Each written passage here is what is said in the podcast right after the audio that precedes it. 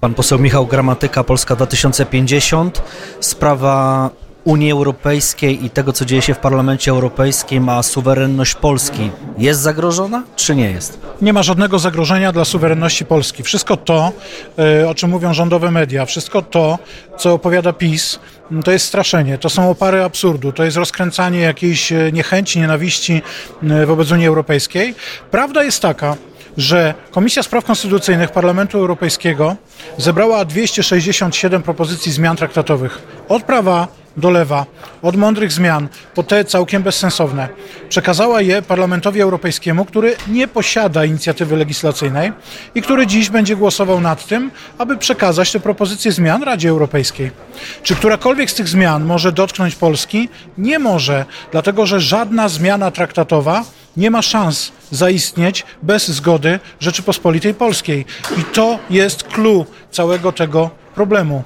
Ale wczorajsze wystąpienie e, pana e, Szynkowskiego-Welsenka było takie trochę dramatyczne i też dzisiejsze, jak się czyta różne doniesienia z klubu oczywiście PiS, to, to, to, to jest taka narracja, że, że, że, że to zagrożenie jest no może im z badań wyszło, że teraz powinni być antyeuropejscy, bo jeszcze dwa lata czy tam trzy lata temu yy, reklamowali się jako Polska sercem Europy. Takie było, zdaje się, yy, ich hasło wyborcze w wyborach do Europarlamentu. Powtarzam, nie ma dziś żadnego zagrożenia dla suwerenności Polski, nie ma żadnej szansy na daleko idące zmiany traktatowe, a przede wszystkim żadna zmiana traktatowa nie dokona się, jeżeli Rzeczpospolita Polska nie będzie tego chciała.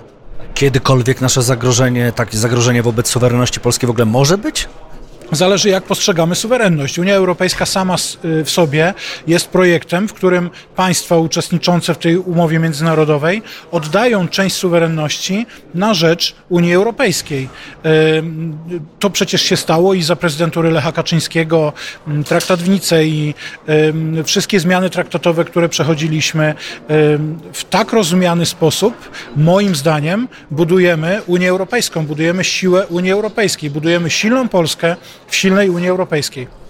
No oczywiście, kiedy Unia Europejska przekazuje nam środki finansowe, no to jak najbardziej, tak, cały czas potrzebujemy, ale kiedy na przykład kazała, nakazałaby nam wprowadzić euro, no to już nie do końca jest to dla nas opłacalne. Ale my się zgodziliśmy na wprowadzenie w Polsce euro w referendum akcesyjnym, przecież to było podnoszone, to referendum akcesyjne ogromną większością głosów y, zostało przyjęte.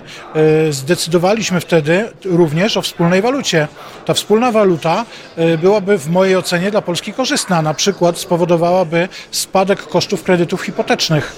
Proszę porównać dzisiaj koszty hipoteczne w Polsce i e, w krajach strefy euro. To jest niebo a ziemia, więc e, przykład Chorwacji albo przykład Słowacji pokazują, że zmiana waluty w żaden sposób nie odbija się na ekonomii.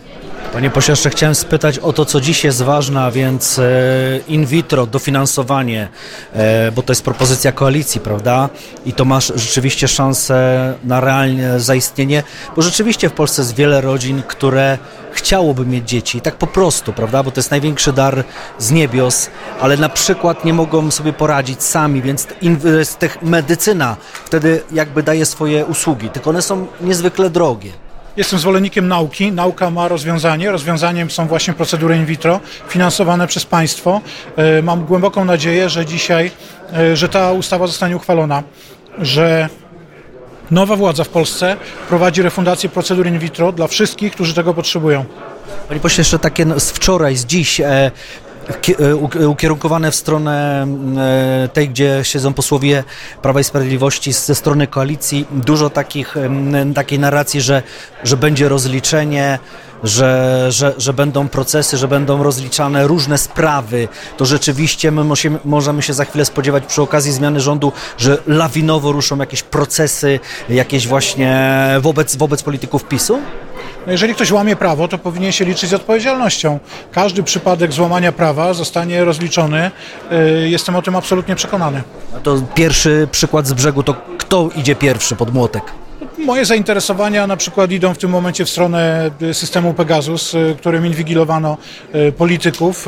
Nic nie wskazuje na to, aby wobec tych polityków toczyły się postępowania karne, a tak daleko, tak głębokie rozpracowanie operacyjne, na jakie pozwala system Pegasus, jest po prostu nielegalne. Mam nadzieję, że to również zostanie wyjaśnione. Sam do tego przyłożę rękę w Komisji do Spraw Służb Specjalnych.